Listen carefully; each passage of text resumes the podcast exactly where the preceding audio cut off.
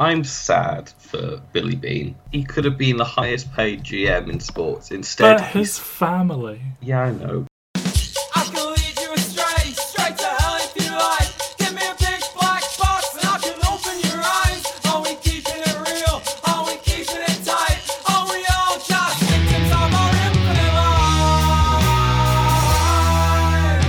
That case, let's explain how a man used statistics to win several baseball games. Welcome back to There Will Be Movies, Volume 2. This is 25 of our favourite movies from a given decade, and this volume is 2010 to 2019, Episode 30, Moneyball. My name is Matt Waters. I'm joined by Ben Phillips, noted baseball expert. Ben, are you excited to get into the intricacies of like the designated hitter rule and, and that kind of stuff? Basically, this movie just reinforced my knowledge that if I ever did get into sports, mm-hmm. I would fall into like the statistical fantasy element of it and never would ever have- ever emerge. you would have so many spreadsheets just open at all times whenever watching. It would be great. I once attended a basketball game where a man was sitting there with a notepad and he'd like sketched himself up this elaborate like little grid and he was doing little circles and X's and just marking every single thing that happened in the game. And I was like, dude, this stuff is available on the internet. Like if you really want it. But no, he was, I guess it's just a thing he did. Anyway, yes, this is Moneyball and we are British and we're going to talk about baseball, America's pastime, uh, with the level of expertise you've come to expect from this podcast. This was directed by Bennett Miller. The only other movie he made this decade that would be worth considering is Foxcatcher, which I think is decent, but I wouldn't consider putting on the list. Yeah, like it feels like it's kind of trading off of this, except it Yeah. elevates the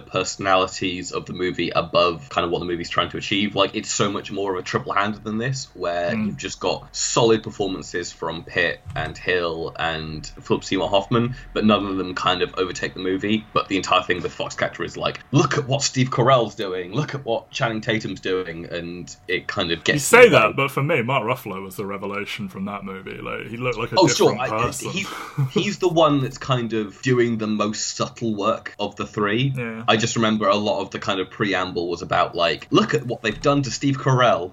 and uh, look, Channing Tatum's a big boy actor now. This was written by Steve Zaillian of Schindler's List, Mission Impossible, Gangs of New York, etc. Legendary screenwriter. I shouldn't need to list off his credits. He originally wrote it, and then Aaron Sorkin basically came in on request of the furious Sony execs who did not like the direction it was going in at the time. And it's of course based on Moneyball: The Art of Winning an Unfair Game by Michael Lewis. I picked this one. It's Aaron Sorkin. It's a sports movie. This is just right in my wheelhouse. I don't think it's one of the strongest films on our list, but I do enjoy it a great deal. I think it manages to communicate some very dense information in a way that seems very simple and finds a human story in amongst this like big barrage of maths and stuff and yeah I i'm just really into it and like yeah it's very sorkin although I think slightly less I think than usual i guess that's the influence of zaillian's script still being there That's what I was going to say, is like, it feels, after watching Social Network, it Yeah. feels so much less kind of indebted to the vocal ticks of Yeah. a Sorkin script. Like, it feels like it's probably more or less the structure of what Zaillian put down. I mean, it's got the normal Sorkin issues of, like, there is one female character in this movie, or two with the daughter. yeah, they edited out his second wife. He comes across as this drunk divorcee who's just like so sad and alone. But like, there's a whole ass wife in the movie that just got all of her scenes cut, and he's wearing a wedding ring, and it's like it kind of looks like he's still wearing his ring from his first marriage. Like, no, no, no, that's for his second marriage. But Do, do we know who they cast? as uh? Kathryn Morris. Okay. Her scenes are on the Blu-ray, but I have not seen them. I think there are a couple of little scenes where it's like that's definitely Sorkin, like where he keeps asking the same question to the scouts over and over. That feels very like straight from Sorkin. But yeah, it doesn't have walk and talks. It doesn't have the cross talking, the non sequiturs where people are having three conversations at once. Yeah, like it doesn't feel like anyone's more intelligent than anyone else, apart from when he brings in Jonah Hill. But the entire thing is kind of deriding what he's bringing to the table. I think it's sort of like you're getting kind of some of Sorkin's better qualities without some of the stuff that people hate. Although, yeah, the the complete lack of women is is very on brand for him. But I mean, he didn't do the casting. I'm not to say that every movie has to have women in it, but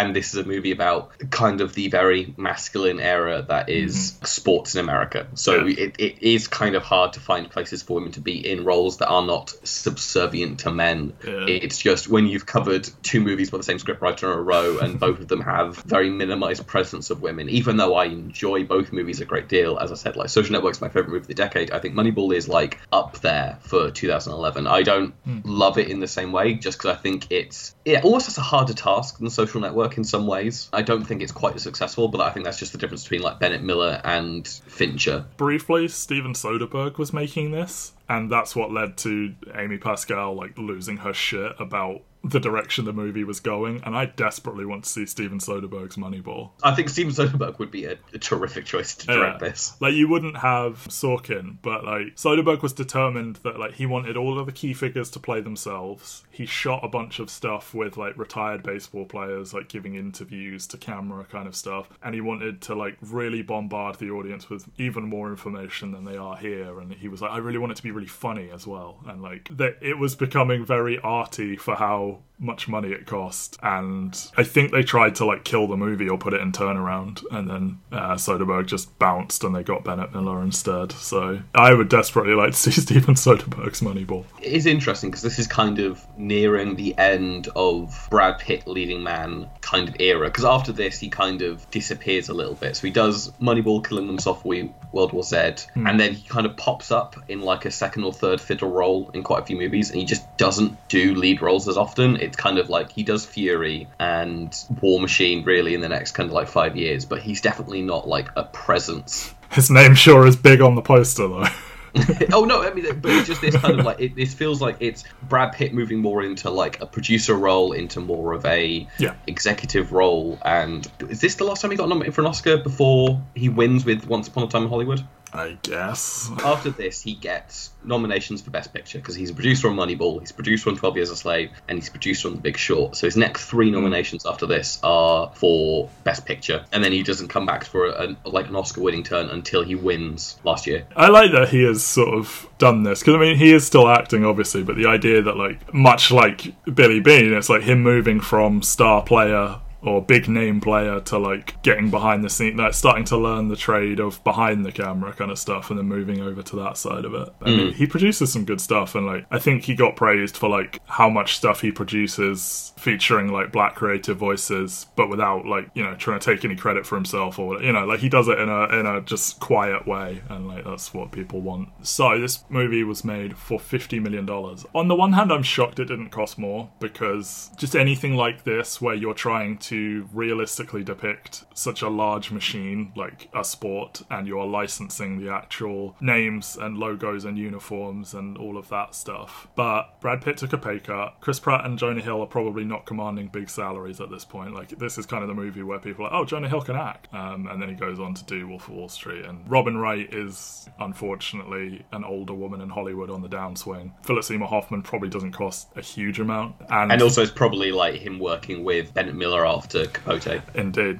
and they they used one stadium and just kept dressing it up to be different ones. So I guess they found ways to to cut costs. But yeah, I mean, uh, that's the thing is, an awful lot of this is filmed in kind of the in the workings of the stadium rather than yeah, the bit the, outside. bit the fans don't see. Yeah, Yeah, so they Um, kind of like can keep on redressing that to look like different rooms, different buildings, make it seem like it is. And then I feel like they're doing that thing where like they'll shoot one corner of the stands and then they'll just move all the extras to another corner of the stands and like shuffle them around, or like get into actual Oakland A's games that are going on at the time and just kind of say like pretend it's 2002. and a lot of the scouts are actual scouts. I think there's like three actors in that room, and the rest are legit. And they probably are taking less money than they could, just because it's like, well, you're not an actor. And like, oh, cool, I'd love to be in your movie. It was so weird seeing Nick Searcy as one of the scouts. I don't think he's got a line of dialogue.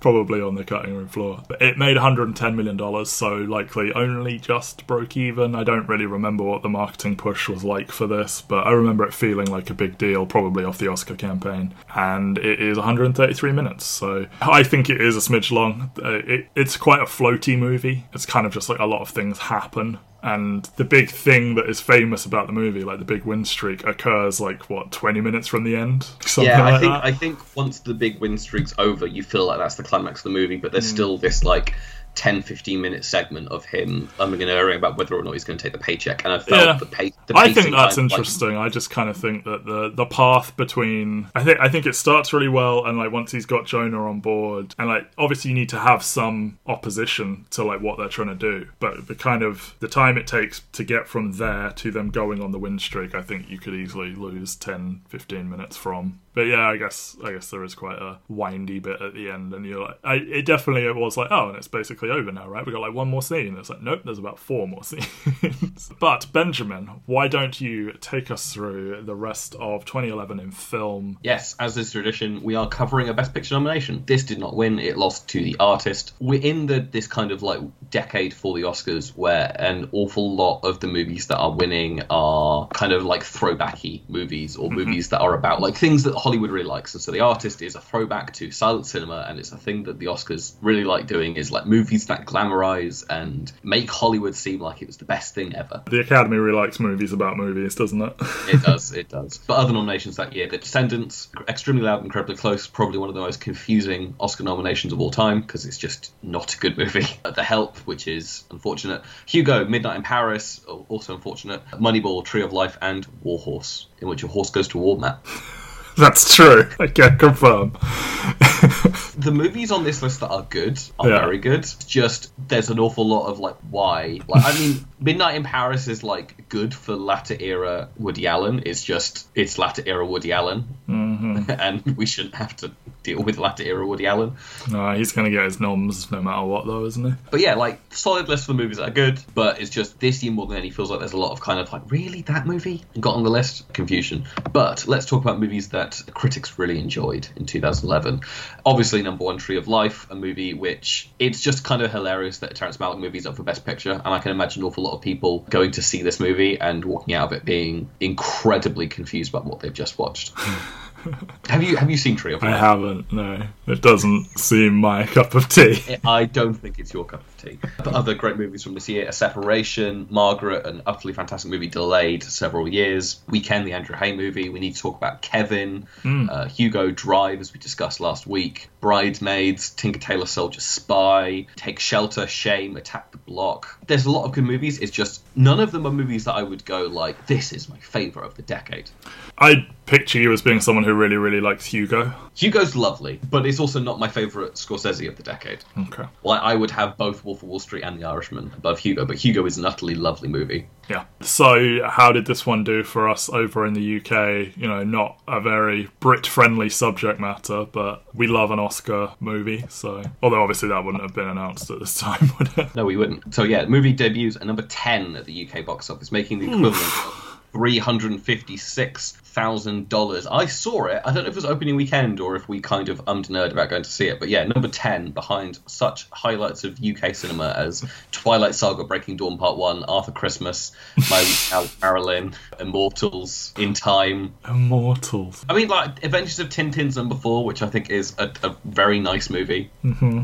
It's Spielberg doing CGI Indiana Jones, which just is entirely my bag, and I really wish there was a sequel. But that's like the only movie in that top ten that I'm like, yeah, no, I'm fully in on that movie. I feel like you're a 50-50 fan. I haven't seen it since I first saw it. I remember liking it, but not loving it. Fair enough. And there we go. That is where the movie comes out. I feel like looking at it, it's got a very disappointing run. 13th, 15th, 14th, 16th, 19th, 21st. Jeez. Yeah. It doesn't even get an appreciable bump after a nomination either. Uh, and finally, in the final week of its release, week 13, number 49th at the UK box office. Jeez, yeah. Well, you know, asking anyone outside of the Americas to give a shit about baseball is quite an ask. Although, weirdly, I feel like Denmark are really good at baseball, but Should we look up how Goal did at the US box office and see whether or not like they went yeah, right. crazy for Goal? Which goal? There's there's four of them. Let's go for Goal One: The Dream Begins from 2005. Okay. It makes 4.2 million dollars at the US box office. compared to 3.7 million at the UK box office. But considering the orders of magnitude bigger that the US are, is, then you can kind of see where,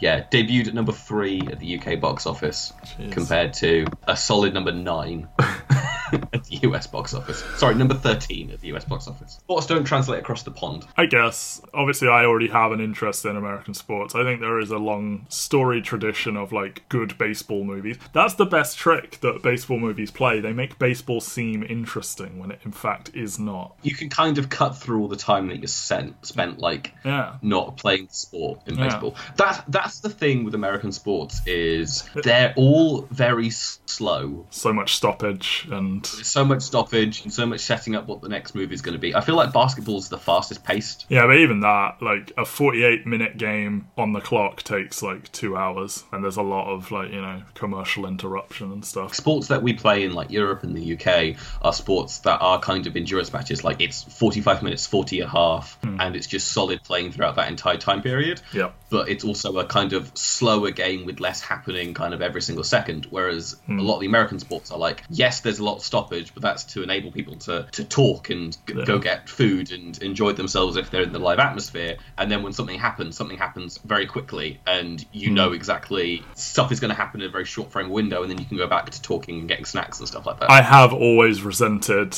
the concept of the 90 plus minute draw that can happen in football. But then again, basketball, you get final scores of like 120 to 117. And it's like, oh. eh. Anyway, let's talk some baseball then. So, in the 2001 playoffs, the Oakland Athletics lose to the New York Yankees. General manager Billy Beane asks for more money from his owner but doesn't get it, and their three best players sign with larger teams. I like the touch of in the opening putting the payrolls of the two teams up because they will put that back into context later in the movie. But like the Yankees have got like 120 million dollars, and the A's like 40 or something like that, and it's just like both are like ludicrous sums of money but like you can see like what the movie's trying to do in terms of like they are wildly outmatched when this team is like three times as well paid American sports have salary caps, which we don't have over here. So, like, the concept of like being able to purchase a title or whatever is in theory not possible. But baseball, I feel, is the exception because the New York Yankees, time and time again, do just spend more than everyone else, and they get this like huge lineup of all stars. And yeah, they buy the A's best player and stuff like that, and just the economic disparity of it. And we right away see some of Billy's like idiosyncrasies, like listening to the game alone in an empty stadium on a radio, uh, smashing things. You know, these are his character traits. He breaks a lot of stuff. I don't want to encourage toxic hypermasculinity and punching walls and stuff, but it is kind of funny watching Brad Pitt like flip a desk and stuff like that. i like the movie kind of alternates between these very quiet moments where it seems like he's got his shit together and then he'll have like a few seconds of just lashing out at everything like and it, and it happens all throughout the movie like you see it in like the the montage of his baseball career where he's just like I, hmm. I don't think a single bat he touches survives I like though that he is broad picture. He is a nice man, and like you're expecting to see with a movie like this in a world like that, like that this guy would be like a total asshole. But Yeah, like, I, I like that the movie kind of drills down into it doesn't ever explicitly state kind of what he's doing and obviously like there's the subtext of the movie where like you have the players who are like oh the GM doesn't socialize with the team and he says it's also that he can like distance himself and be able to cut people Yep. with ease and not kind of like feel emotionally attached. But the thing that's actually happening there is it's more about like he just doesn't want to have to be there hmm. because he thinks he's a jinx and will ruin the games if he arrives at the stadium. There is that, yeah, and also like this idea that like you know he initially tries to make Jonah Hill's character colder and more ruthless, but then they don't really emphasize it, but kind of the reverse ends up happening where that connection you know they're, they're in it together and it makes him nicer. And he starts actually developing these relationships with the players that he never had previously. And like we see him cut someone in like seconds. And then later on when he has to do it to the guy with like the two knee braces like it seems like oh fuck this is why i don't do it. Because mm. he's actually started to bond with them. But that's much later. We see the first of several scenes with like him and his team of scouts and this is kind of like one of the more famous scenes in the movie and like some of this chat that the the scouts come up with where they have like the big board and they're trying to assemble their new team and like billy asking stuff like can he hit and they come up with a dozen ways of saying it without actually saying yes. You know, like, oh, when he hits it, you hear it all over the park, and he's got a real good looking swing. And it's like, that is not a response to can he hit? Like, Yeah, like it, like you haven't given me what percentage of times if you threw a ball at him, he can hit that ball. Like, yeah, exactly. anyone can hit a ball well when they hit the ball, but if they're not hitting the ball more than fifty percent of the time, then and like all this emphasis on like aesthetics and weird undefined metrics of success that are not just hitting and getting on base and stuff like that. And the line about the ugly girlfriend like that is allegedly a real thing but like they were referring to it suggests the player doesn't have good eyes rather than he has no confidence. And like you know oh, his girlfriend's a six and it's like oh, jesus christ. It's weird for a sport, and obviously like the entire kickback against this is why is a sport based around these gut feels mm-hmm. and these kind of like superstitions and things that don't actually have an impact on the game versus like this is how well this player actually performs. Like if you tell them to do something and they do it this many times, then surely they are a better prospect hmm. than I have a gut feel about them that on a good day they can do this because this is the biggest thing here that rings so true because again like i don't have that much familiarity with baseball. Like the punchline here is you know two brits talking about baseball. What the fuck do they know? I will actually put myself forward as an expert in the field of basketball but it does translate and rings true of like this old guard gatekeepery style we have the hidden knowledge and like the resistance that he meets throughout this movie is so accurate. Because bill james is the famous the sabermetrics stuff of the advanced statistics revealing like you know the secrets of baseball and all that. And they're like you know he never played baseball. He doesn't know what he's talking about. This isn't traditional baseball. This won't work. Blah blah blah. And i hear that in basketball all the time. It's like basketball's gotten smaller. The era of the multiple seven footers stomping around has gone away and constantly the like retired players who they have as analysts are like nah they need a big guy and it's like but that's not how the game is played anymore. And and it, it does ring incredibly true as as he fights against these people. And like he even has that scene where he's like i've seen you sit there and tell someone when i know i know and you don't know it's this job of like it's like a boys club. It's like you know we've all got all this experience and all of this and like we have the knowledge we are powerful. And really they've been left behind by just you know computers basically. And this is a thing across all sports like trying to get more into statistics and advanced stuff to like reveal things that are not immediately obvious. And it is a massive issue of contention. But yeah. And like i said that that scene where he keeps asking what's the problem? He's like we know what the problem is he's like good tell me what the problem is and then they, they come up with so many different ways to phrase the same problem, which is we're losing these three good players. Yeah, and and him saying if we try to play like the Yankees in here, we will lose to the Yankees out there. And it's like, yeah, like you don't have their payroll. If you try and approach it from a pure position of talent acquisition, like you will get fucked. You need to do it in weird, creative ways. So off he goes to the Cleveland Indians to try and do some trades. They say no. He feels a bit frustrated that they're not cooperating, but he notices that this young kind of no confidence, no charisma guy who he doesn't know is like whispering in ears, and then suddenly the trades that they're receptive to are going away. And so he approaches them afterwards, and yes, this is Peter Brand, who has a different outlook on this, and like his little speech about like there is a misunderstanding with where runs come from and stuff like that. And like I really like this idea that like he's meeting him in the parking lot like he's fucking deep throat or something because he's just so nervous to talk Do shit. we, do we know why they've kind of changed it? Because obviously Peter Brand is based on Paul de Po- Podesta. He asked Like- them to change his name because he didn't feel they were accurately representing him anymore, and they were like, "Okay, Okay, I, I, I was just genuinely intrigued about why they kind of like when he's the kind of the main character in the movie that is noticeably different to the original interpretation or Mm. Yeah. the, the actual person. I think that changes around the time that Sorkin comes on board and Hill takes the part because it was originally Demetri Martin and it was yeah the named character. But yeah, he asked and they, they didn't legally have to, but they were like yeah okay, and they, they just make up this this guy and like Jonah Hill gets an Academy Award nomination for this, and I wouldn't I don't know if it's not deserved, but I've seen him be way better than this. I feel. I think he is better. I think this is just that kind of surprise moment where he's doing something completely different to what he's done beforehand. I do think he's very solid in this movie. Mm-hmm. yeah. I just think the arc of this movie is based around the baseball team and it isn't so much reliant on Jonah Hill or Philip Seymour Hoffman because both of them kind of stop having things to do once the streak is done Yeah. or once the streak is started. Like Philip Seymour Hoffman's role in this movie is pretty much just he is falsely attributed to the person who's like taking the team across the line kind of thing. know, yeah. Like, well, oh, poor him. They're ruining this team for him, and then when they succeed, it's purely because of him. It's like, what?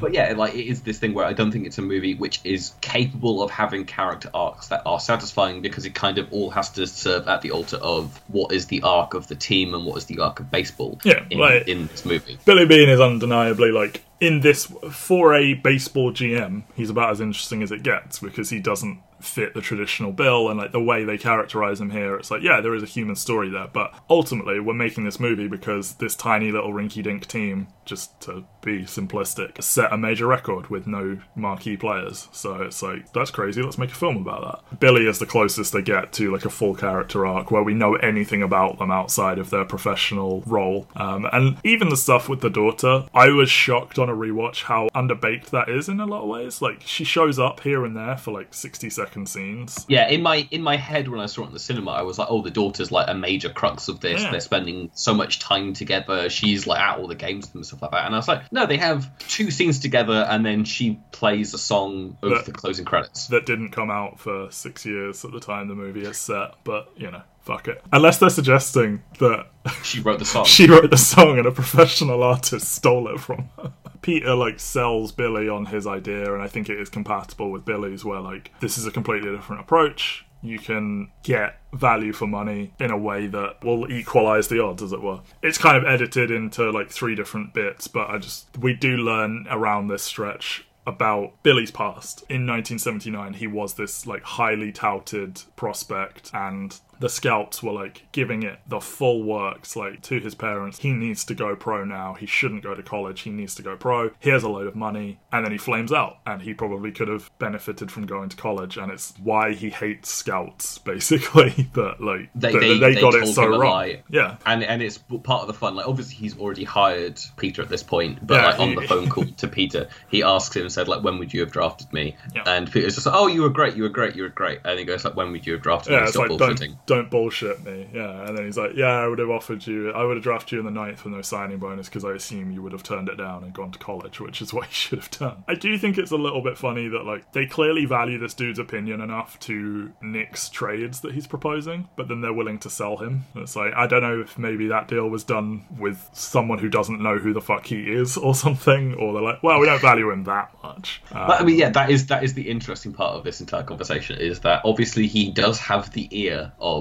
Mark Shapiro. He keeps going like, "Why does Mark listen to you? Who are you?" He says, "Whose nephew are you?" or whatever. But no, he's just like an economics whiz kid from Yale who is a bit awkward looking, and yeah, I think that's the big thing here is that like the way they communicate this philosophy, and they do get into it, and they show all these like spreadsheets, and I'm sure at that point you were just erect, but um,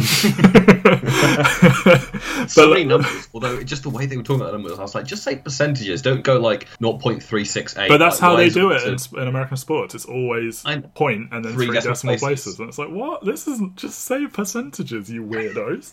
But then sometimes they get like a 1.07. You're like, what? So what? It's not 100. no, that's when he's ta- he's talking about their combined hit rate between the three of them is like one point whatever, and then if you divide, but that's three people together. So yeah, So it's just the average. yeah, They're using all these fundamental math terms, but Yeah. just kind of deploying them in the confusing way. Yes, they take this stuff that like they make it seem so obvious. It's like, well, duh, of course you should do this. But it also is done in a way where Peter looks smart and Billy looks smart, and everyone else doesn't necessarily look stupid for not getting it. It seems like an obvious thing, but not in a way that's like making everyone look stupid for not thinking of it first, kind of thing. That would be my take on how they present all of this because yeah, he like gets into all of these players that have been undervalued. The idea of doing it by committee, I think, is the big thing because there is just this ingrained thing of you need stars to win and you need individual heroics. And the argument that no, instead, you need a solid 25 person team that together will get you the results. But like on the surface of it, it's like, well, who's your big player?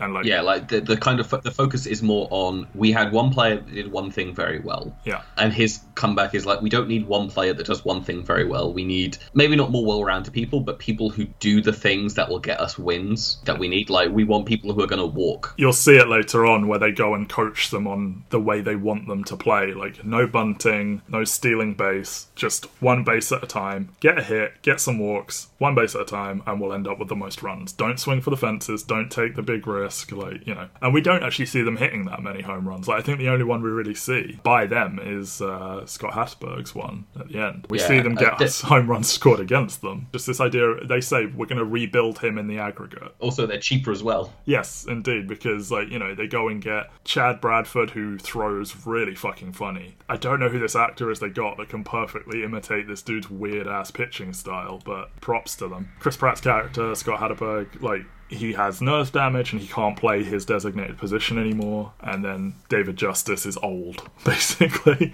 this scene where, you know, we go back into the scouting room. I love Billy just nonchalantly tossing names onto the board. They've intricately arranged this whole wall of names, and he's just writing his own ones and just chucking them up, and they're just landing at whatever angle and ignoring all of their advice and pointing to Peter and stuff like that. Like, this is kind of the big scene. Like, this is the trailer scene on Netflix, and it's yeah, just this, great. this is presumably what gets Hill his nomination as well hmm. is the rapport with Billy Beane, kind of the pointing and Like, you want me to speak? He's like, when I point at you, yes. In amidst this, we don't just get the, the arguments from the scouts. We meet Artie Howe, played by Philip Seymour Hoffman, who is worried about his job security. Like, he is in the last year of his contract. He says, I cannot run this team on a one year contract. And Billy's like, well, of course you can. And, and him equating it to, like, well, you were a player, you were on a one year contract. That doesn't make you feel good. And they get into this awkward exchange where he's, you know, he's saying, like, well, I won a lot of, te- uh, of games, so it's weird that you're not rewarding me with, with a contract. And he's like, well, you didn't win the most important game, so that doesn't mean anything. Because that is the key premise, and that's the closing line. Like, like Billy is still trying to win the last game of the season. And like there are so many measures of success in sport, but really the measure is winning. And like when he goes to the owner in that first sort of stretch of the movie, he's like, "Well, my bar is a championship, and I don't feel yours is." And publicly, every team talks about wanting to win it, but like you do hear these rumblings that essentially the board have have like said like, "Yeah, we would like to come third, or like we would like to make the playoffs." And it's like that's not the way to conduct a successful team. we've weighed up the cost cost benefit analysis Exactly. this, and we've we have decided that coming in third is about the amount of money that we want to invest because getting whatever kudos we'd get for the win Yeah. isn't worth the additional 20 million 30 million cash injection that it would require And, th- and that's the thing. that Like, line. so many teams are run as a business, and like the money has to come from somewhere. So you do have to have these billionaires buying up these teams, but then they don't see them as. I mean, a few of them are like, "Yeah, I'm fully committed. I'll spend what you want to win." But like some of them are just like, "I see this as a business. It has to stay in the black. I will spend this much and no more. Don't care." this many people come to our games this Yeah. many people buy buy snacks buy beer buy Yeah. buy whatever i'm not going to invest more money than that because it's not like you're going to increase the fan base footprint of the team in any appreciable way if you win win mm-hmm. Philip Seymour Hoffman's role is like quite understated, but like he is very memorable here as this guy that is just so frustrated by this like young hotshot GM who is superior to him, but I assume he's he's, just- supposed to be younger than him, but like yeah. he's just a nice presence kind of like to have like you're just happy when Philip Seymour Hoffman shows up even if it is for this kind of like and I'm not going to say he's sleepwalking through this performance but it's definitely not like asking a hell of a lot from him No, he could do Right, thi- he can do this in his sleep. He gives you a lot for what five minutes of screen time, six, something like that. Yeah, Um, I mean, I think it is. I think it's kind of a shame that he doesn't get a lot to do. I mean, obviously he has The Master the year after this, which is a movie we're sadly not going to be covering, but he's absolutely terrific in that. But he conveys an awful lot of kind of laid back, kind of not aggression, but like apathy or or hesitance to kind of like the way that they're doing this. Like he isn't angry man throwing things around. He's just like I'm playing baseball the way that I want to play baseball or the way I know to play baseball, mm-hmm. and you are making it very difficult for me by giving me your island of misfit toys. Yes, and that is the thing. He does later apologize. Like, I should have brought you in on what we're trying to do earlier, and like this idea that like they're running the team, but then his position entirely exists to literally run the team like on the field, and like if he's not on board,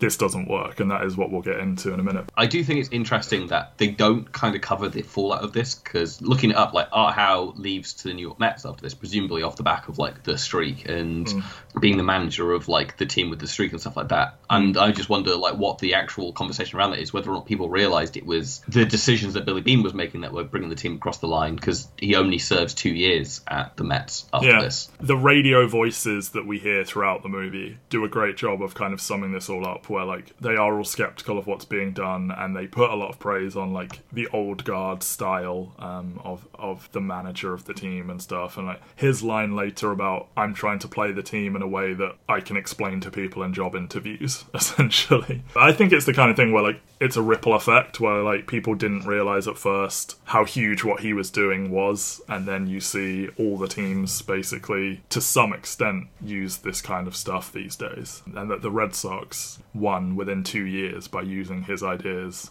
I just think in the initial wave, they're like, nah, well, flash in the pan, but the manager got them to a 20 game win streak, so we'll hire him. Yeah, I, th- I think it's I think it's interesting that a lot of the voices that you hear on the radios are kind of people that we recognize the voices from within the scouting team, like kind of people who's maybe not doing as much during the actual season because like you you don't necessarily need scouts around constantly when the season's going on. They're probably like finding the players for later on the year, but like you can hear it's a lot of people who are working with the Oakland A's who kind of can't understand what's going on which makes sense for sports because like who are you going to get as an expert on the team you're going to go talk to people who actually work for the team The guy that he fires, the head scout, goes on the radio immediately afterwards and just trashes the entire concept. And he's like, "Oh, my sympathies are with Art Howe and stuff like that." That this is a thing that met with resistance is is the ongoing thing. We talked about like the lack of human sort of character development. It kind of seems from this first scene with Chris Pratt that they are trying to do that with Scotty H. Like he is the player that gets the most sort of human story going on, but it kind of fizzles out later. But like Billy goes to visit him in person to recruit him, and like you know he looks so depressed before the phone call, and then he starts to slowly perk up, and it's like, oh god, someone wants me, and then admitting he can't throw anymore, confused by the offer to play first base. I really like when Billy's like, it's not that hard, tell him, and he's like, it's incredibly hard.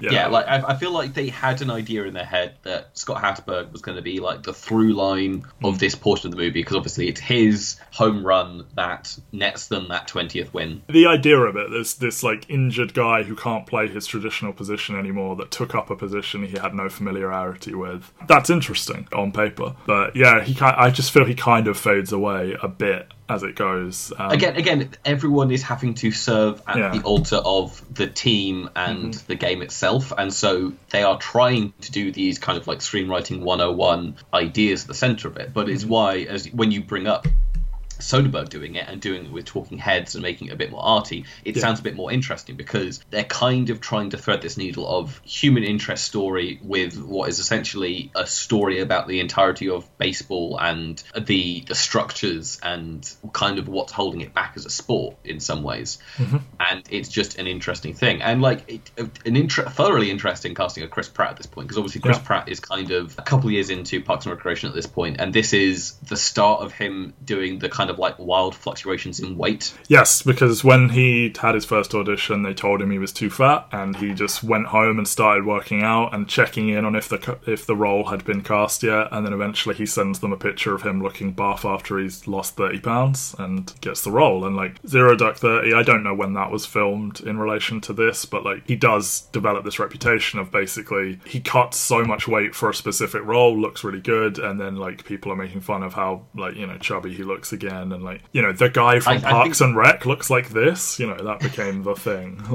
Yeah, I think I think he I think he filmed these in like sequential gaps in like Parks and Recreation seasons. So he does this in between a season of Parks and Recreation, and then the next break in seasons he does hmm. Zero Dark Thirty, and obviously he like gets more shredded then. Yeah. Then he has like a year off where he puts weight back on, and then it's And he kind of goes- Guardians, and and then he does Guardians, and then I don't think he's put the weight back on since then because like it, I think it is that like one-two punch of him doing these more dramatic roles mixed with comedy that start to net him these kind of more leading man roles. Because he is like an interesting presence, and he's definitely a memorable presence in both of them. It's just interesting to think that someone looked at these two roles where he's buff and able to thread this drama with his comedy, and then went like, right, he is now Hollywood leading man, one A on the call sheet for some of the biggest movies Yeah. released in the last six years. This we can put on a poster.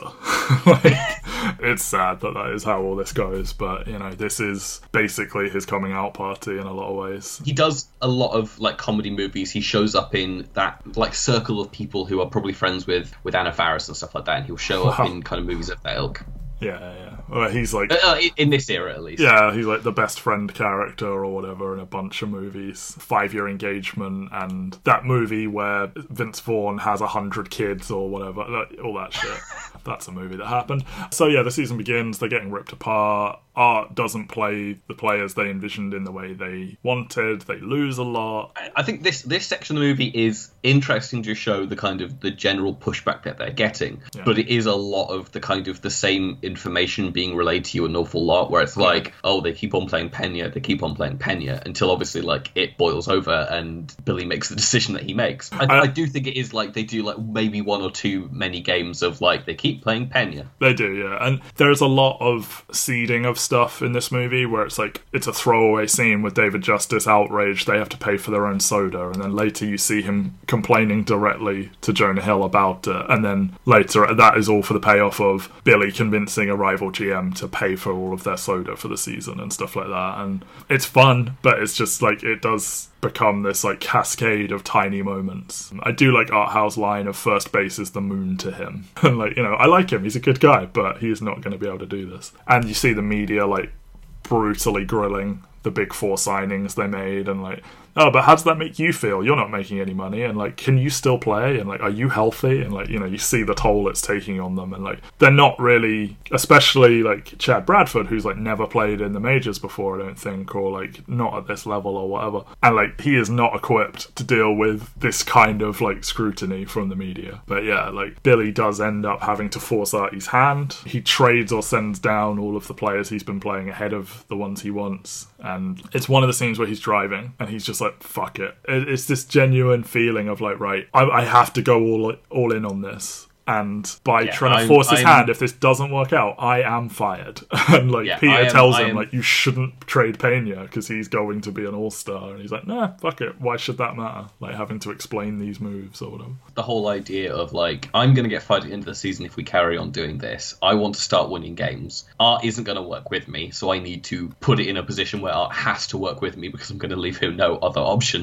than Yeah. to play the game the way I need it to be played. Yeah, it's like, well, I'm playing Pena. It's like, yeah, you can play the team how you want, but Pena doesn't play for us anymore. So him being furious at the players for like partying and and he's like, you know, you're losing is losing fun, and like smashing shit up and be like, that's what losing sounds like, and then smashing more stuff on the way out, like all of that sort of stuff. And we also get like this stretch of him kind of mentoring Peter and like you know making him practice cutting a player, hitting him with all the comebacks that he might expect of like, I just bought a house here, my kid just started a school, and Peter is just so adamant. I don't want to do this and everything, and like he then has to be the one to tell Pena he got traded, and and and he does ultimately do it in a very tense, cold way. And as soon as Pena leaves the room, he's like, like that kind of thing. Yeah, I do think it's interesting though because then they compare it to Billy a couple of seconds later, and in some ways his cutting or like announcing of the trade of Giambi is like a bit colder because he just calls him into the room. He does it for show goes- in front of art, I think, is what makes it brutal. He's like, yeah, take a seat. And then he, he's like, yeah, you're off to this team. And then he's like, oh, yeah, he's gone too. the way he says things is Mm-hmm. more tender than the way that Peter does it. I think, It's- bec- uh, yeah, I think it's- because he's got that confidence about him and he's played the game, so he knows what they want to hear and stuff like that. Whereas Peter is like, it, he is from a world of like cold statistics. It doesn't come naturally to him, so he does have to perform it, and it comes across as just so stilted. And it's kind of brutal, like sitting there, like, you know, these players are kind of going to better situations for the most part, but like they take it so hard. Uh, you see it, it's like, oh, shit, okay.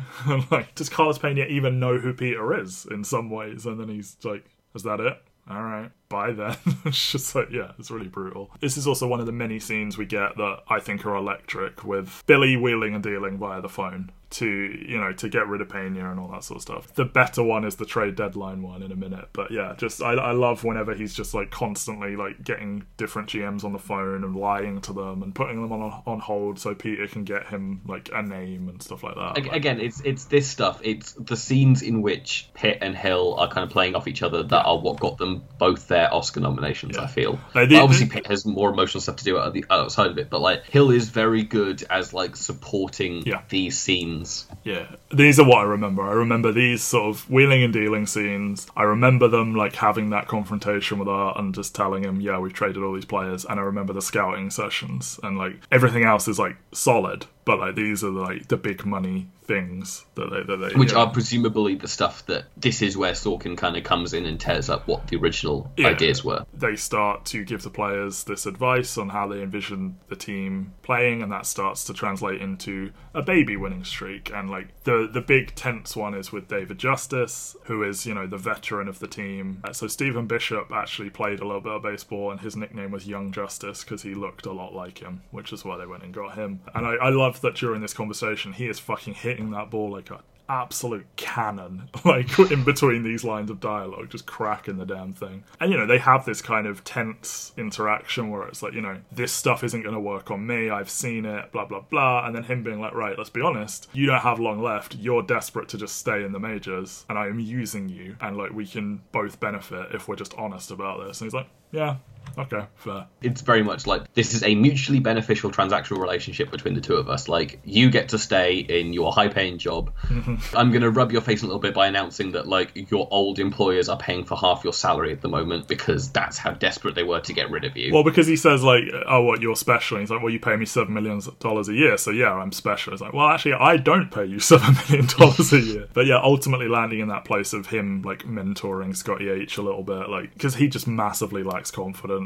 I really love him making his little try at it. And he's like, "So what's your biggest fear?" He's like, um, "A baseball being hit in my general direction." He's like, "No, but really?" He's like, "Yeah, no, that's it." He's like. Well, good luck. I'm just like he's just really not good at it, but you know, I he tried. do, I, I do think it's an interesting thing the movie does. Is the movie spends a lot of time hand wringing about who is playing first base? Is it Pena or is it Hatteberg? But obviously, because it's based on real life and this is like what was happening behind the scenes, there's no payoff to him being first base other than he's actually like playing the game and goes out and hits the home run. It's not like a game is won because you've got Hatteberg at first base. Yeah, we don't really see them playing games. We don't see the like why these three. Sp- you know, Jonah gives his justifications as to why they should go get these people, but like you don't see that translate on the field, and it's probably a cost-saving measure, like having to go out and recreate close-up shots of baseball games with actors. But it's interesting that like there is such a lack of emphasis of the actual sport being played, Yeah, like, except it- for that more about- extended sequence in in the big streak that's coming in a minute. But Yeah. But I get I guess it's all about like this war of attrition that they're actually doing, which is like we are getting runs, we are getting walks, we are getting like things that probably aren't the most satisfying thing. Like they're not Yeah. what baseball movies are normally based around. You don't make a baseball movie around a team that just walks around yeah, and like bases. And that is a thing. Like that is one of the counter arguments to like the statistic based thing. Like cutting it down to the most brutally efficient version of itself isn't actually as exciting sometimes for fans to watch. Like they want to see the big names do the big sexy things. And like there is a basketball team that famously they only do layups and three pointers and they do nothing else. And they are so boring to watch. Even though that stuff is in theory the exciting stuff, just the way they play is so frustrating. But they are purely in on this one style of like, right, these are the two most valuable shots in basketball. That's all we're taking. But are they good? Do they yeah, oh, win oh, they, games? they win a lot of games, yeah. But it doesn't help that they have like one of the most hated players in, in the world. But like, and they're, they're so committed to like this new style of basketball, and like it's kind of frustrating when they do win because I'm like, no, shouldn't succeed. But, so we get my favorite scene in the movie at the trade deadline. Billy initiates an elaborate deal to acquire Ricardo Rincon. I like that this is the first guy he wanted from the Cleveland Indians earlier on when he went to them, and it got nixed by Peter. But like, he has to call three separate teams or whatever, and like getting two of them interested in their players or someone else's players ahead of Rincon, so that they're left as the only buyer and stuff like that. And like Jonah's little fist pump. Yeah, like like Jonah sat there on the computer, kind of like scrolling through, looking at player statistics to see who's a good swap. Who do we want to like? We want to get rid of this player. Who do we want in exchange? And Jonah's like, well, none of the players on the team are like popping out to him until he finally gets to like the one that he likes the look of. Yeah, yeah, yeah. And like one of the people hangs up on them. And it's like, oh shit, we've lost him. And they're like, you know, having to call him back. And So that's the owner, isn't it? Yeah, yeah. Sorry. Yeah, it's it, like Bobby Kotick himself. Yes. When he makes Jonah talk to him and he says please, and he shoots in this little look of like, I wouldn't say please. And then he's like, Yes, I added the please. Like th- th- they, those two know each other so well. Like it's a very good, quick character thing, and like It does lead to that brutal moment where it's like, okay, we've just bought a player for two hundred twenty-five thousand dollars. We've now got one too many players. yeah, and then having to cut that player, and like you know, after you made such a point of he doesn't go into the locker room, he doesn't develop personal relationships with them, and then we've just seen this extended montage where he's doing exactly that. He's making little jokes with the players, all of that, and now he has to sit down in front of one of them and cut them in the locker room.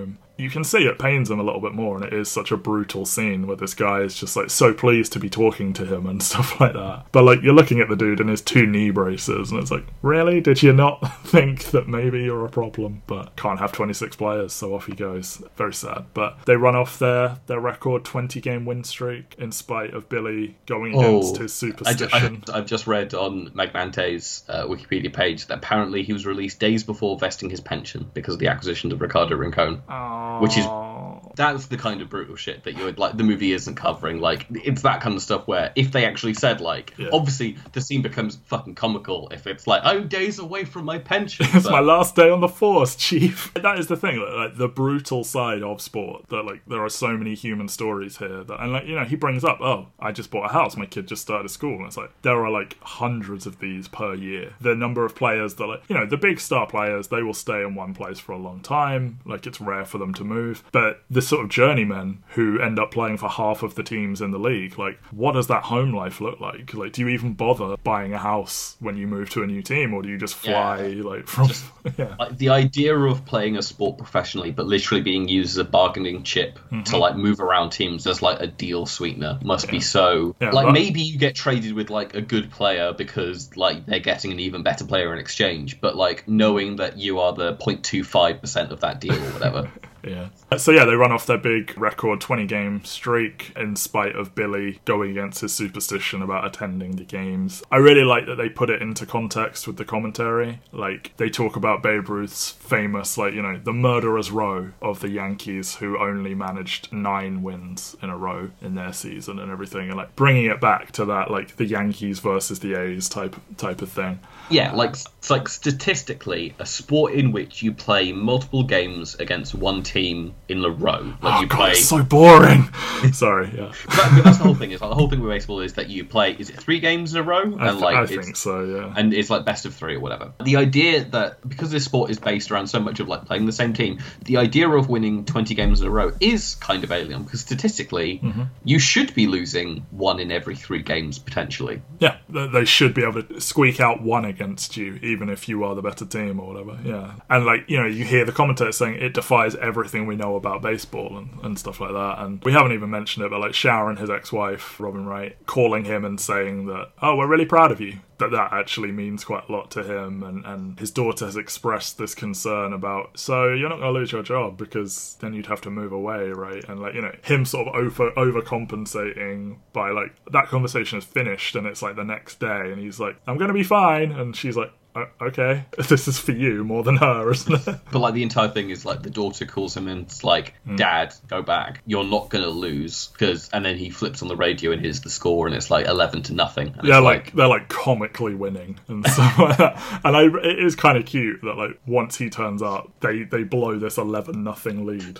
and he immediately like has to leave. You know, he heads backstage again and everything. But then ultimately, Scotty H hits his huge home run and secures the streak. In real life, he was fined for you because he wasn't aware he was going to hit, so he had to just borrow a bat, and it was a different one than he had a contract with, and he was fined money for using a rival's bat in like one of the biggest sports moments in history. Wow. Yeah, business Sports. man. Pe- sports is petty. It's so petty. Despite this enormous success, they do lose again in the playoffs, and immediately the critics, as Billy predicted, just dismiss everything they did. And he, he was like, "They will erase us. They will they will dismiss us." And it is really sad to like see it be this big montage of told you so's from the media and everything. And But I, I do think that is the interesting fall down of this method is statistically, yes, it does work because you're playing a very broad swathe of games and you're playing God knows how many games per season. And if you're using statistics, you've got a bigger playing field to play this off of and you're more likely to have the wins because you can offset it with the losses. But in playoffs, where it is literally elimination, I can see where this idea of playing baseball kind of does begin to fall down because it's like if you have a, a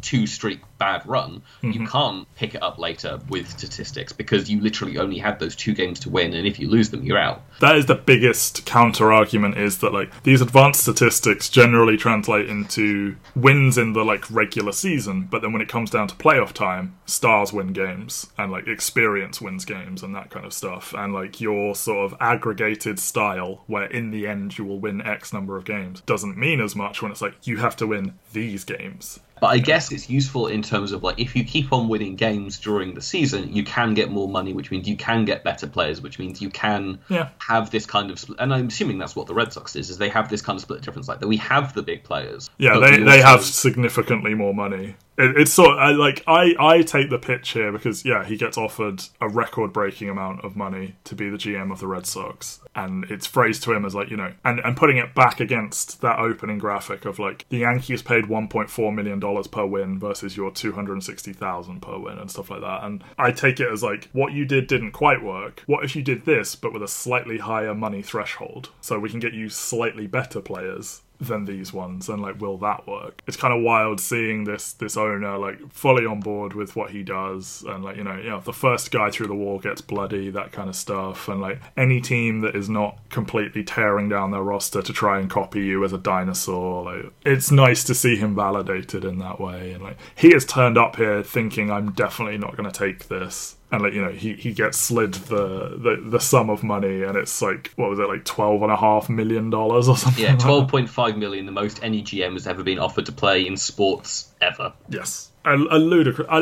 and I actually quite like that idea that like we're really behind this this idea of cost efficient spending, and we're willing to show that by investing more money than anyone ever has in, in a GM role. But I guess it's like an investment in a long term, cheaper future. But and we get this sort of flip where he doesn't want to take it, and Peter is the one that basically talks him into it by being like, "It's not about the money, it's about the validation." And he shows him this clip of this dude who fell over while running, not realizing he'd already hit a home run, and like you know this not so subtle metaphor that like you know Billy, you did something bigger than you realize. Just because you didn't win, you have forever changed baseball. And he's like, I will take the money. But then the big closing scene that everyone remembers, listening to a CD his daughter burned for him of her singing this song that earlier on we saw him take her to buy a guitar or whatever, and like, you know, she's humming and he encourages her to actually sing. And it's this like surprisingly mature, you know, it's this thing of like, oh my god, this is my tiny daughter, and look how mature she is here. And like, it's, it all hinges on his visual reaction to this song, like Brad Pitt's, and like seeing him like cry while listening to this, and that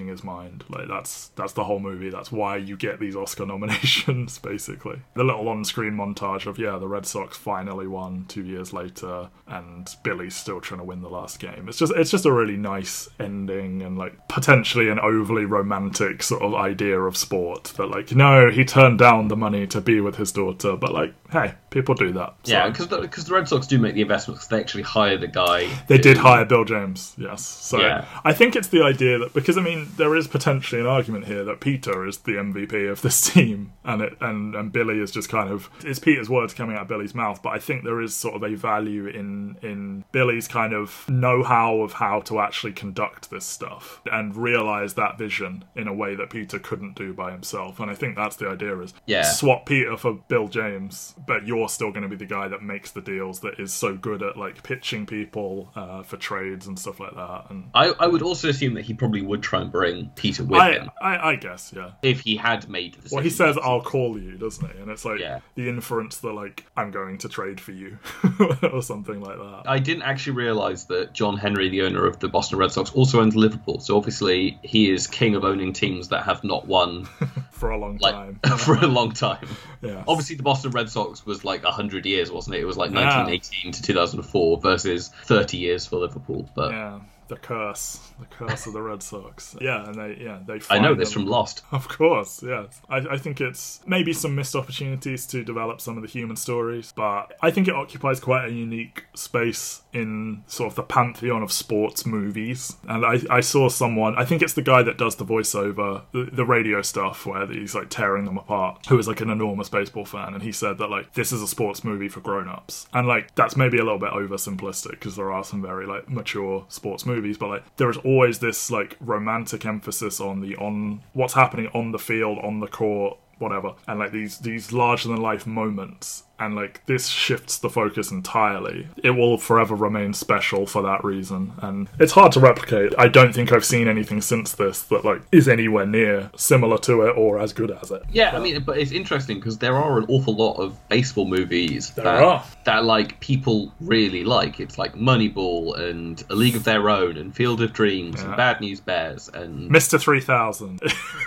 But no, it, it is an interesting thing where like baseball seems to be quite a fertile ground for making movies about the human story. It's And yet- Americana. It's like the magic of the like. It all comes down to this and hitting a home run. this is the, like, the sport you play when you're a little kid. Yeah, like you do, yeah. you do little league and stuff like that. But then it's interesting that like the the one that's kind of the crossover Oscar hit that like gets the nomination is the one that's just that like. Yeah. yeah, like we're not about the s- we're not about the actual human element of the game or the Americana. We're here about just cold hard statistics and how you can break a sport Yeah. down to literally just four numbers on a spreadsheet.